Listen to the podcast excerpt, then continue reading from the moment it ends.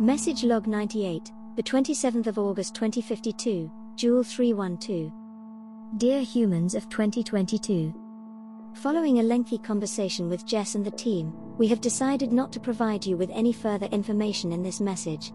Rather, we are pushing you to reconsider our previous cautions. We recognize that things might get overwhelming, and that your current bizarre events quickly replace the proximity of danger from previous crises, even if they occurred only a week ago.